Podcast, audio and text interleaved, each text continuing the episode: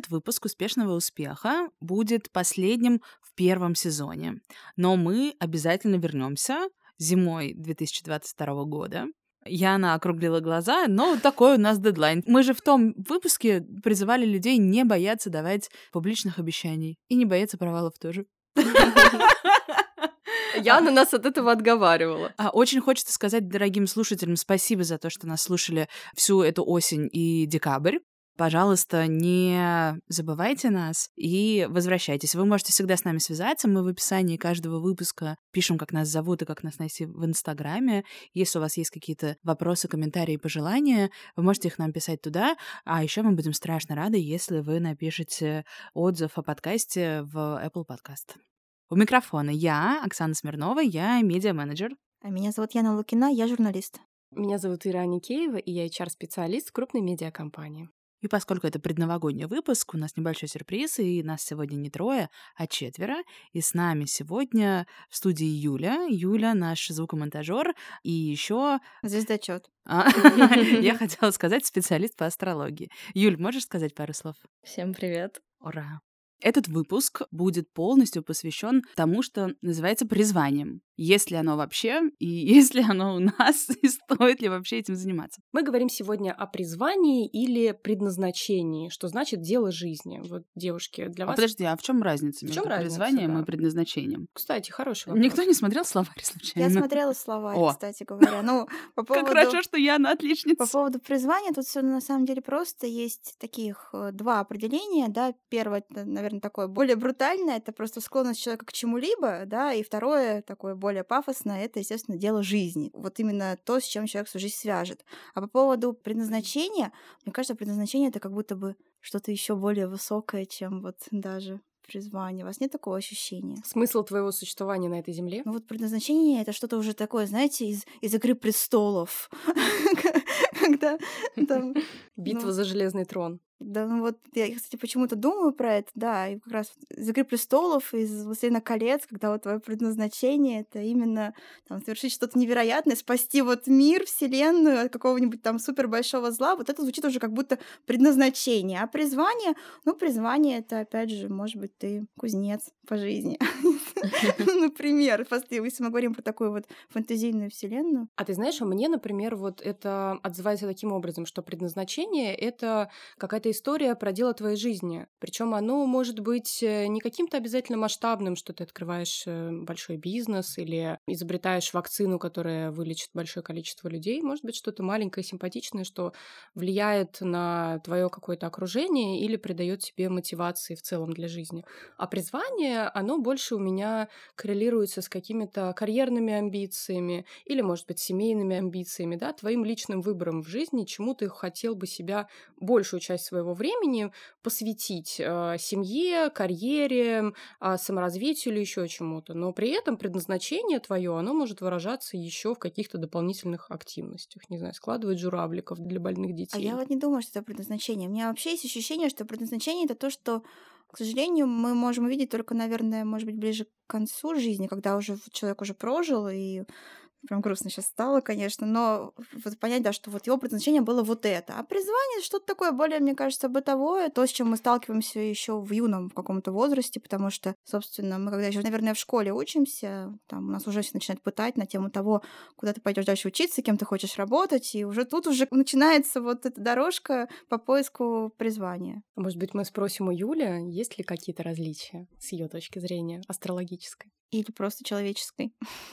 Ну вот вы говорите, что призвание часто связано с какими-то карьерными амбициями, и в астрологии это частично так, но смысл в том, что натальная карта может показать, что призванию можно следовать не только в карьере. То есть мы привыкли думать, что там есть только одна единственная любовь всей жизни и одна единственная работа всей жизни. Но это не так. Это не обязательно, что там будет только один человек, который будет там твоим самым единственным возлюбленным. И не обязательно, что будет самая лучшая работа, которая будет единственной, вот которой ты будешь посвящать. Ты можешь делать много разных вещей и следовать своему призванию. А с точки зрения астрологии есть разница между призванием и предназначением? Условно говоря, да? Я на самом деле близка к тому описанию предназначения, которое вот я дала, да, что предназначение — это когда вот, ну, тебе предначертано мир спасти. Если не спасти мир, то как бы это никакое не предназначение, это призвание, да? А вот есть такое, что звезды кому-то предначертали спасти мир? Хорошо, вот ты спас мир, а дальше что? Ты потом бесполезен, ты больше ну, ничего да. делать не можешь? Нет. На пенсию. Ты... Нет, вот в том-то и дело, что такого нет. Предназначение — это как раз социальный конструкт, это то, что, наверное, общество придумало, чтобы как-то оправдать, почему человек живет. Но на самом деле оправдания не нужно. Ты живешь, это уже прекрасно, и ты не должен оправдываться за это. Ты не должен делать ничего особенного, чтобы оправдать свое существование на Земле. Натальная карта как раз может показать тебе разные способы, как вообще самореализовываться на этой планете в этой жизни. То есть э, предназначения нет, а карта может показать призвание. Ну, предназначение как в чем смысл твоей жизни на этой земле, для чего ты здесь? Нет, ты решаешь это сам для себя, ты можешь не решить этого и так и не знать этого, и это тоже нормально. В этом нет ничего страшного. То есть свое предназначение можно искать всю жизнь и так и не найти ответ. Ну, в принципе, да.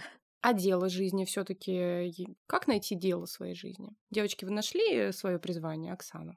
Я в какой-то момент стала думать, что мое призвание это коммуникатор. Я связываю людей с людьми. Например, есть несколько людей, которых я познакомила, они потом поженились. Некоторые уже много лет вместе. Ну, как много? Больше пяти. Да? Или... Сваха, короче. Роза. Я надеюсь, что это будет следующий этап моей карьеры. А, или я также себе это объясняю тем, что вот там не только людей с людьми, там, когда я пишу какой-то текст, я связываю там людей, которые прочитают этот текст с брендом или компанией или с другим человеком, про которого я написала. Вот, и, в общем, все то, что я делаю, это так или иначе коммуникация. Когда я зову людей на вечеринку, это тоже такая коммуникация, где я связываю людей с людьми или бренды с людьми. Как-то так. А как ты поняла, что ты нашла свое призвание? То есть это просто кайф, да, ты от этого получаешь или что? Ну, это уже случилось на самом-то деле. Я, то есть, я, значит, сначала это делала, делала, делала. У меня это неплохо получалось, и я решила это как-то обернуть, красиво упаковать, знаешь, для того, чтобы самой себе дать ответ, что ты не просто так это все делаешь, да. Другое дело, что мне очень повезло, и я понимаю, что это редкость, когда, в принципе, проходил вот этот этап, этот период, когда нужно было выбрать профессию. И у меня случился там супер классный матч. У меня нет сомнений в том, куда я пошла учиться. Да, я никогда не жалела, что я училась на журфаке. Мне нравится этот выбор. И как дальше выстроилась потом моя карьера. И как она подсвечивает там то, что мне с детства давалось хорошо. Мне просто, правда, очень повезло, что у меня там было несколько людей в моей жизни, которые меня правильно направили. Очень я не здорово. знаю, у вас такое было? Хороший вопрос. Сейчас пытаюсь просто вспомнить все этапы, которые могли повлиять на меня, чтобы я оказалась именно там, где я сегодня оказалась, и мы стали тем, кем мы являемся. Конечно, каждый человек и каждый твой выбор в определенный этап твоей жизни, наверное, оказывал влияние, но вот так я тебе сейчас не скажу конкретное имя и конкретный, не знаю, год, который так на меня повлиял. А Яна, у тебя? Именно по поводу влияния или по поводу призвания? А это другое.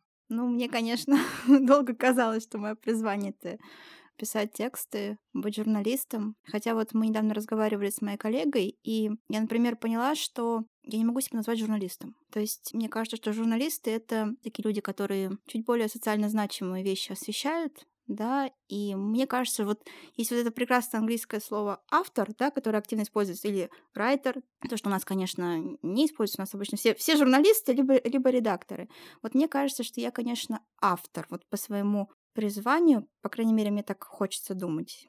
Хотя, не знаю, много у меня мыслей есть на этот счет э, таких негативных в том числе, потому что не знаю, оправдала ли себя эта ставка на это призвание, но, по крайней мере, так или иначе, наверное, это мое. Ну и плюс иногда я думаю, что, может быть, вот как Оксана сказала, что ее призвание это именно коммуникация, да, то есть немножко глубже копнула вот в свою работу. А мне иногда кажется, что мое призвание это делать какой-то контент, вот классный контент, искать какие-то такие ракурсы э, специальные. Может быть, это, наверное, не всем нужно не всегда, но это то, чем мне нравится заниматься и Наверное, у меня это, по крайней мере, не так плохо получается. Вот, я бы так сказала. Вы знаете, что интересное я заметила? Что вы в какой-то момент своей жизни, еще достаточно молодой, мы эту тему обсуждали в самом первом нашем пилотном выпуске, да, про успех и про связь с образованием. Вы сделали совершенно безошибочный для себя выбор, потому что почувствовали определенные склонности и таланты и пошли учиться на журфак, и так или иначе себя нашли и реализовали в этой области, да. И именно с ней связано ваше самоощущение того, что вы нашли дело в своей жизни, просто оно по-разному стало развиваться. А на самом деле это, мне кажется, супер уникальная ситуация, потому что у меня было совершенно не так. Мне очень много всего нравилось, но я совершенно не понимала, где мои таланты и куда мне стоит их применить. И я как раз-таки хочу у вас спросить, вот как вы считаете, человек должен отдаться течению и иногда идти в никуда для того, чтобы найти свое дело жизни, да, или все-таки он должен как-то прислушиваться к себе, больше пытаться понять себя в любом возрасте и выбрать какой-то путь. Мне кажется, нет такого должен или нет. Я говорю, тут как бы стечение обстоятельств и большое везение. Конечно, мне хочется думать, что если ты сам пока ну, ты что-то делаешь по инерции, ты не знаешь, э, что именно делать правильно, ты какой-то процент своего времени выделяешь на то, чтобы посаморефлексировать и подумать о том, ну а что на самом деле меня драйвит больше всего, при этом у меня хорошо получается и может закрывать мои разные потребности, да, и я буду видеть в этом какой-то смысл. Но мы знаем прекрасно, что это не так. Никто осознанно это не выделяет время. Человек как-то вот что-то он в какой-то момент сделал выбор, дальше пошло-поехало, его жизнь проходит, и он просыпается, не знаю, кто-то в 30, кто-то в 40, кто-то в 50, кто-то когда-то еще, смысл мыслью, а зачем я все это делаю, а что мне делать дальше. И классно, когда это случается в нужный момент. Ну да, вот, например, я понимаю, что мне повезло, а там мой младший брат, например, ему с этим было сложнее, и я совершенно не понимала, как ему помочь. Да, он все детство занимался в театральной студии, снимался в кино, потом, когда он подрос, это стало менее актуально, и к моменту, когда нужно выбирать вуз, совершенно непонятно ему дальше это продолжать, а как бы, ну, тоже учиться в России на актера, но мы все знаем, какие здесь есть риски. И поэтому мы выбрали что-то другое, но как бы похоже это на призвание. Да нет, это похоже на то, что ну, после школы нужно пойти учиться, а мальчикам еще это вдвойне важно, чтобы не пойти в армию сразу. И вот очень хочется верить, что в какой-то момент э, придут в голову какие-то мысли насчет того, что, что на самом деле тебе хочется делать, и будет возможность этому научиться как-то еще, но нет никаких гарантий, что придет. Может, и не придет. Знаете, у нас вообще подкаст вроде как про work-life balance, но мне кажется, что за эти 8 эпизодов стало совершенно очевидно, что основная линия нашего подкаста — это как вообще отделить какие-то виральные мечты, навязанные взгляды, да, от того, что ты на самом деле хочешь сам. И вот как раз сегодняшняя тема очень вот в духе этой парадигмы, потому что, правда, вот мы сейчас проговорили, что, я так понимаю, никому из нас особо никто не навязывал, да, куда пойти учиться. А ведь... У нас нет династий семейных. Возможно, в этом дело, да, потому что ведь очень большая проблема с призванием в том, что часто люди еще в детстве слышат про то, что у нас династия хирургов, значит, ты, Миша, тоже будешь хирургом. Или там юрист, журналистов или, не знаю, полицейских, кого угодно.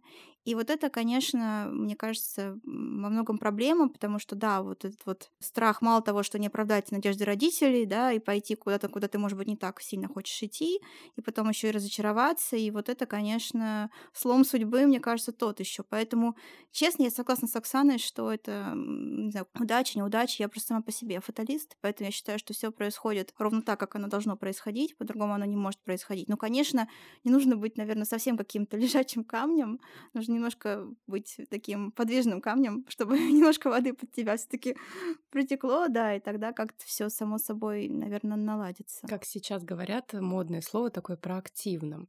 Я, кстати, поддерживаю эту вашу теорию и искренне верю в то, что чем шире твой кругозор, чем больше ты понимаешь просто, как устроен этот мир, тем больше у тебя возможностей пошагать маленькими шажками в разные стороны и пощупать, как же этот мир устроен. Вот мы поговорили про династии. Часто случается, что в актерских семьях, да, тоже дети перенимают опыт родителей, потому что это привлекательная среда, но большой один момент, люди часто не знают, как выглядит э, жизнь за пределами актерского мира, потому что они растут за кулисами. И я, например, пришла из госслужбы, очень такого закрытого, классного, элитного сообщества, где просто династиями люди работают, э, дипломатами.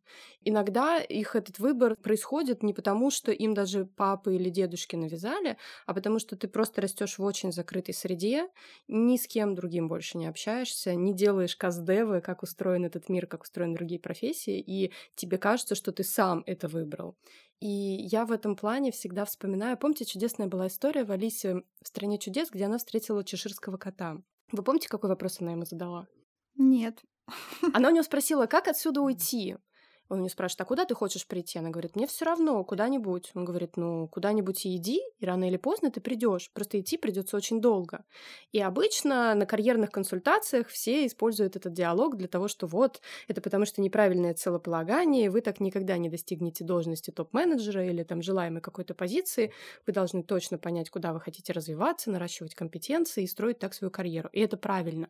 Но если мы все-таки говорим о деле жизни, которое не всегда может вайбиться с твоей карьерой, или, например, ты хочешь найти свой правильный карьерный трек, я считаю, что иногда можно просто бесцельно немножечко куда-то идти, как будто у тебя такой небольшой гапьер после окончания школы, ты путешествуешь по миру, работаешь волонтером, смотришь, как устроена эта жизнь, налетываешь свои 10 тысяч часов опыта, да, чтобы просто понять, а что же тебе откликнется. Так было в моем случае, кстати. Я согласна, мне кажется, у нас вырисовывается какой-то рецепт того, что может э, поспособствовать твоему поиску призвания. Мне кажется, первое, то, что, про что говорит Ира, когда широкий кругозор, то есть чем больше ты попробуешь, лучше, конечно, наверное, с детства, да, и поэтому спасибо родителям, которые дают тебя на 100-500 кружков, а, но если этого не случилось в детстве, не значит, что ты не можешь это сделать в любой другой момент. Первое — это, да, попробовать много разного. Второе, что мне кажется невероятно важным, это поддержка все таки твоего окружения близкого. Я знаю историю у друзей нашей семьи а, был прекрасный мальчик, а, который в детстве очень любил готовить. И он как бы рос, рос и думал, что он будет э, поваром, а его папа юрист. И родители папы, по-моему, из науки. Ну, в общем, было абсолютно очевидно, что все взрослые хотят, чтобы мальчик был никаким не поваром. Тогда это не считалось модным. Володю Мухина тогда не знали. И, ну, мальчику навязали, что он не должен быть поваром. Он, конечно, не стал юристом, он пошел учиться, по-моему, на истфак, если я ничего не путаю. Но вот как бы у тебя есть какой-то интерес, и я прекрасно понимаю, что не всегда наши детские мечты — это то самое. Я в самом детстве, там, во втором классе, я э, считала, что я хочу стать модельером ну, как бы, смешная история. Я, я рисовала витрину магазина, и на ней писала «скидки 100%». Потому что я думала, ну как это? Я видела только скидки до 80%. Математика у тебя была очень хорошо, да? Я была добрая просто очень. А я, кстати, мечтала стать палеонтологом. И вы знаете, я до сих пор думаю, вот жалко, что никто не поверил в мои способности к науке. Вот меня бы прямо сейчас куда-нибудь в нейробиологию. Ох, я бы там натворила. Вот видишь, поддержка все-таки важна. Да, поддержка важна и эм, какая-то, ну, наверное, рисковость, да, правильно? Ну, по поводу сказать? поддержки, кстати, раз мы так делимся сегодня такими более личными историями, я хочу сказать, что вот у меня родители, в частности мама, я не знаю, откуда такая вера в меня, но она была, мне кажется, уверена, что я себя реализую в любой профессии. То есть вот все что угодно. Вот даже вплоть до того, что в актерское хочешь, да без проблем. Будем, значит, там стремиться к какому-то актерскому. Ну, то есть, казалось, даже такие безумные какие-то профессии, там, не знаю, сценаристом, еще кем-то быть легко, то есть поддержка была стопроцентная. Это, конечно, я согласна, да, она хорошо это подметила, что это очень важно. Ну и плюс, наверное, какая-то последовательность, то есть попробовать много всего, но хотя бы что-то одно, что тебе больше понравилось или лучше всего удалось, попробовать, вот уж как раз выбрав это, налетать те самые, сколько, 10 тысяч часов, да, чтобы понять, как бы ты смог в этом чего-то добиться или нет. Наверное. Вот обязательно ли добиться? Ну, не добиться, просто, ну, как бы ты же понимаешь, что попробовать просто, ну, то есть сейчас каждый может попробовать написать статью, да, и решить, ну, я попробовал, но этого же мало, да, то есть нужно чуть-чуть больше погрузиться во что-то еще. А, мне кажется, не обязательно там чего-то добиться, но просто поделать это достаточное количество раз как минимум. А мы сейчас эм, думаем о том, что дело жизни, свое призвание, оно должно быть реализовано к определенному вот возрасту, как раз-таки Оксана это затронула. Я думаю, социальный конструкт. Конечно. Мне кажется, его можно искать всю жизнь. А вот можно ли оказаться в такой ситуации, что ты его не нашел? Я думаю, что да. Юля, ну, что я... нам говорят звезды об этом? Я думаю, что нет, на самом деле. Мне кажется, человек так или иначе все равно тяготеет э, к высшей амбиции своей души. В принципе, вот когда вы говорите про призвание, про дело всей жизни, мне кажется, большинство людей, и, может быть, включая меня тоже, мы всегда думаем об этом как о каком-то занятии, которое мы выполняем за деньги за которое мы получаем деньги, там, имеем средства к существованию, там, можем обеспечивать семью, самих себя и так далее. Но дело всей жизни не обязательно то, за которое ты зарабатываешь деньги. То есть мой любимый пример. Там, если возьмем женщину, которая там обожает печь круассаны, может быть, она их печет дома для семьи. И в глазах общества она не реализовавшаяся. Она не, у нее нет дела жизни, потому что у нее есть какие-то амбиции, но поскольку она не получает за свое любимое дело деньги, она не следует своему призванию. Но если эта же женщина открыла свою пекарню, и известно там про нее пишут в журналах, что вот эта классная пекарня, идите к ней, тогда она реализовавшаяся. То есть и то, и другое, это человек следует своему призванию, но то, как общество смотрит в плане того, реализовалась она или нет, вот здесь вот разница. Так интересно. А у тебя нет ощущения, что женщина, для которой печь круассаны это реально призвание, что она все равно рано или поздно дойдет до мысли, что она хочет открыть свою пекарню? Нет. А если у нее, не знаю, там много, пять детей у нее, а у нее нет возможности открывать свою пекарню, муж зарабатывает очень хорошие деньги, почему она должна монетизировать себя за это? То есть, понимаете, вот натальные карты, в принципе, показывают, что есть какая-то высшая твоя амбиция, то, что ты хочешь привнести в общество, то, за что ты хочешь быть известным. Есть то, как ты работаешь каждый день, есть вот этот отдельный дом работы. То есть то, как ты работаешь, то, как ты хочешь работать, что тебе нужно каждый день делать, чтобы там, я не знаю, чувствовать себя полноценным, функциональным человеком а есть то, где ты себя монетизируешь, в чем ты чувствуешь свою ценность, чтобы монетизировать себя в этом. И иногда эти три точки соприкасаются в чем-то одном, в одном деле своей жизни. Но иногда нет, и это тоже нормально. Как интересно, Юля. А я правильно понимаю то, что можно иметь любимую или нелюбимую работу, неважно, в каких вы состоите с ней в отношениях, и при этом параллельно можно иметь для души дело жизни, которое даже, возможно, не приносит тебе дохода? Конечно. Ну вот подумайте о том, сколько людей на работах, которые, ну, никак, наверное, нельзя назвать призванием. Кассиры какие-нибудь. У них что, нет, получается, призвания, у них нет дела всей жизни? Может быть, они там жиравликов для больных детей делают из бумажек. Это же очень классно. Они столько радости и приносят, и помогают. Да, при этом, кстати, сейчас подумаем о том, что далеко не каждый человек имеет карьерные амбиции. То есть кому-то, окей, всю жизнь э, работает на достаточно такой, может быть, там монотонной некреативной работе и не иметь каких-то амбициозных карьерных целей. Особенно, я знаю, такая вот есть мысль, платят вовремя, работа делается, в 6 ты застегнул сапоги и уехал, и отлично но при этом человек там, не знаю, может что-то делать за пределами этой работы, быть волонтером. Ты знаешь, по поводу таких работ, мне кажется, у таких людей часто бывает, например, а, страстью жизни путешествия. Я просто знаю такие ситуации, когда человек, вот он хочет путешествовать, ему это очень нравится, для этого, естественно, ему нужны деньги, и поэтому он выбирает такую работу, которая там не связана с его какими-то личными амбициями, а просто вот, как ты сказала, да, что платят вовремя, вот ему этого достаточно. Это тоже нормально, мне кажется, вполне. Но при этом можно найти свое призвание и к нему смэпить свои какие-то карьерные ожидания, как получилось у Оксаны, да, интересно, то, что ты даже не специально монетизировала свое призвание и свои способности, а у тебя в итоге просто так в какой-то момент сошлось, звезды сошлись. Угу. Я просто очень плохо делаю все остальное. Отлично. Но получается, призвание тогда это не только твоя работа и твоя деятельность, это может быть что-то в остальное время.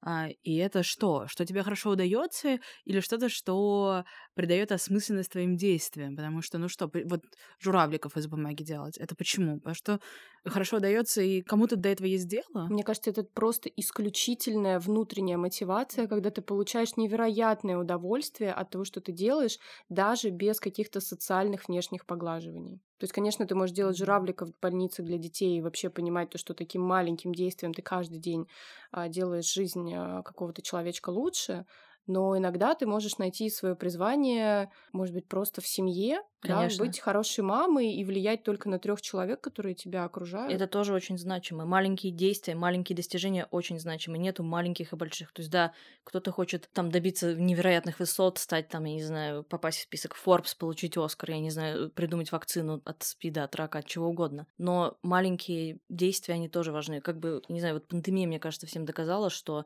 кто мы там без кассиров, без курьеров, вообще без Да, м- первая линия, так А называемая. вы знаете, что интересно еще? Я же очень люблю читать различные исследования футурологов на эту тему. И вот не так давно я читала классную статью одного японского футуролога, не буду вас обманывать, как его точно зовут, достаточно сложное имя, а даже для меня оказалось запомнить. И он говорил про будущее профессии, как они изменятся, потому что рано или поздно все будет роботизировано. И вот обычно мы принято считать, что первыми как раз-таки уйдут супермеханические низкооплачиваемые должности типа уборщиков. Улицы будут убирать роботы. На самом деле это не так. Робот не может отличить мусор от не мусора. Робот-садовник тоже не может существовать, потому что он не может отличить красивое от некрасивого. У роботов нет эстетического интеллекта, нет коммуникационных а, вот этих возможностей, и у них отсутствует здравый смысл. То есть мы все еще лучше, чем роботы. Приятно знать. Да, да, даже, даже в низкоквалифицированной работе. И это как раз-таки история про то, что вот эти социальные штуки, которые очень сильно затрагивают наше эго, когда нам приятно, что и работа у меня высокодоходная, и какое-то влияние в обществе. Но ведь вспомните, сколько таких историй, когда мы читаем про того самого-самого веселого кондуктора из Питера. Помните, да, этого прекрасного дяденьку, который всех там веселил и дарил всем прекрасное настроение, работая кондуктором. Вспомним э, как раз-таки э, уборщика, дворника Юру, который стал даже героем виральной обложки GQ, да. А, Понятно, что у него там есть некоторые ограничения по здоровью, но тем не менее его призвание было тем, что ты каждый день выходишь на улицу и делаешь ее просто лучше и красивее, да. Сейчас, мне кажется, мы приходим к тому, что, во-первых, призвание есть у всех, а во-вторых, что ты назовешь своим призванием, то и есть твое призвание. Можно Конечно. всем наврать. Ну, правда. Ну, правда. Ну, как бы. Ну, главное не врать себе, наверное. Да, да. Что нам говорят звезды про это, Юля? Нет, я- подожди, расскажи поподробнее, как вообще, что там в натальной карте можно понять. Можешь подробно рассказать, как для чайников? Если очень кратко, от времени рождения зависит твой восходящий знак, который задает все твои области жизни. Уже непонятно. Никто не знает, что такое восходящий мы Я, знак. я справимся. хотела, кстати, сказать, давайте, может быть, издалека начнем. Просто что вообще такое натальная карта? Да, Да, вот давай, давай. хочется услышать. Натальная карта — это Роудмэп твоей жизни. Это карта реального неба, положение планет в знаках в момент твоего рождения. Точное время твоего рождения указывают точку, где находится восток в момент твоего рождения. И это называется твой восходящий знак. То есть, если вы там родились, скажем, овном, а ваш восходящий знак рак, то есть овны должны быть супер агрессивными, супер такими борцами, а раки, они, наоборот, мягкие, семейные, домашние. И вы будете восприниматься как мягкий человек и будете читать свой овен. Ой, да я не похож на овна, астрология — это фуфло. Ну и так То все есть, происходит. правильно я понимаю, что вот те знаки, которые все знают, которые есть в астрологических прогнозах, в гороскопах, да, это не самое важное. Это одна двенадцатая. Окей. Юля, а как быть змееносцем? Вот не привязана западная астрология, западная астрология, которая также называется юнгианская астрология, которая психологическая астрология, она не привязана к созвездиям вообще. Поэтому не рассказывайте мне про змееносцы, не рассказывайте мне про то, что созвездия уже давно сместились, потому что это вообще не... Вы этом. После только этого. Юля не хочет, чтобы мы ее представили как астропарапсихолога. То есть нужно знать дату, время и место своего рождения. Чтобы составить точную натальную карту и понять точно, какие области для тебя самые важные, самые продуктивные, и что вообще у тебя происходит. Да. А поподробнее, что еще можно узнать? То есть, что области? Да как? все что угодно. Просто, к сожалению, м, знаете, как узнает там, кто мой суженый. И не будет такого, что а это вот Вася Иванов из четвертого подъезда, из пятой квартиры. Вот к нему иди, он любовь всей твоей жизни. Не будет таких четких ответов, будут какие-то общие конц- Венера в третьем доме. И все. Нет, ну у всего этого есть значение, и когда ты накладываешь это значение на самого себя и на свою жизнь, и на свою психологию, оно это будет иметь для тебя смысл, и ты поймешь какие-то вещи. Юля, у меня вот такой вопрос. Ты обязан, например, следовать каким-то вещам, которые у тебя указаны на натальной карте? Я знаю, у кого-то там проблема с каким-то домом денег или еще что-то. Или ты можешь грамотно этим управлять, или, может быть, даже как-то регулировать? Ну вот смотрите, астрологию ругают за то, что она слишком абстрактна и слишком ненаучна. Но абстрактность астрологии позволяет тебе чувствовать свободу действий. Потому что ты не обязан следовать какому-то одному предначертанному четкому пути. Ты имеешь свободу. Это как, я не знаю, ты там творчески направленный человек. Но часто люди хотят сказать, а в чем я творческий? Я пою, я танцую, я рисую, я что делаю? Ничего не умею вообще. Как бы творчество же это очень обширное. Ты можешь быть стеклодувом и прекрасные, там, я не знаю, стаканы красивейшие составлять. Ну, не будет давать астрологии таких моментов. Ты должен, к сожалению, сам для себя это найти. Когда тебе дают ответы, это не так же ценно, как когда ты приходишь к ним сам. Ну, конечно, на самом деле это вот как раз та роль дать направление. Да, да, да. Это очень классно. А у меня такой вопрос. На, наша вообще аудитория, которая очень любит наш подкаст, это такие эффективные, классные, самодостаточные, работающие женщины, менеджеры на достаточно даже высоких должностях. Вот они слушают наш сегодняшний выпуск про натальные карты и про то, как И найти свое призвание. Девочки, не отписывайтесь. Я к тому, то, что можно ли дать вот какую-то, правда, четкую инструкцию для человека, который привык себе постоянно всю жизнь ставить таргеты. И он ставит себе обязательный таргет найти дело своей жизни. Нет, я считаю, что четких инструкций не бывает. Во-первых, человек должен сам себе эту инструкцию делать. Натальная карта это не вот что-то фаталистичное, что вот оно твое предначертанное, и ты можешь быть лежачим камнем, и все само произойдет. Это не так работает. Ты должен сам быть хозяином своей судьбы и сам делать что-то. Она просто натальная карта показывает твою психологическую ДНК. Это покажет, что для тебя будет самым продуктивным, что нет. Тут Яна говорит, что она фаталист. Как бы по ее карте это действительно это для нее продуктивный способ. То есть, если мы переводим в какой-то коучинговый язык, то есть натальная карта это как пирамида логических уровней, поможет тебе разобраться с собственными ценностями в этой жизни и уже дальше сделать вывод, куда же тебе двигаться. Да, конечно, это очень хорошее определение. Ну, мне кажется, поэтому астрология и стала так модна последние годы, да, потому что вот то, что я всегда говорю, что мы миллениалы, мы очень любим копаться в себе, и, собственно, это еще один инструмент для того, чтобы что-то там где-то покопать как раз. Да, пройдет 10 лет, и что-нибудь другое будет модно. У нас просто тут вообще гениальный просто каст нашего подкаста сегодня. Коучи, астрологи, коммуни- коммуникаторы. Но И зна- фаталисты. и фаталисты. Астропарапсихологи.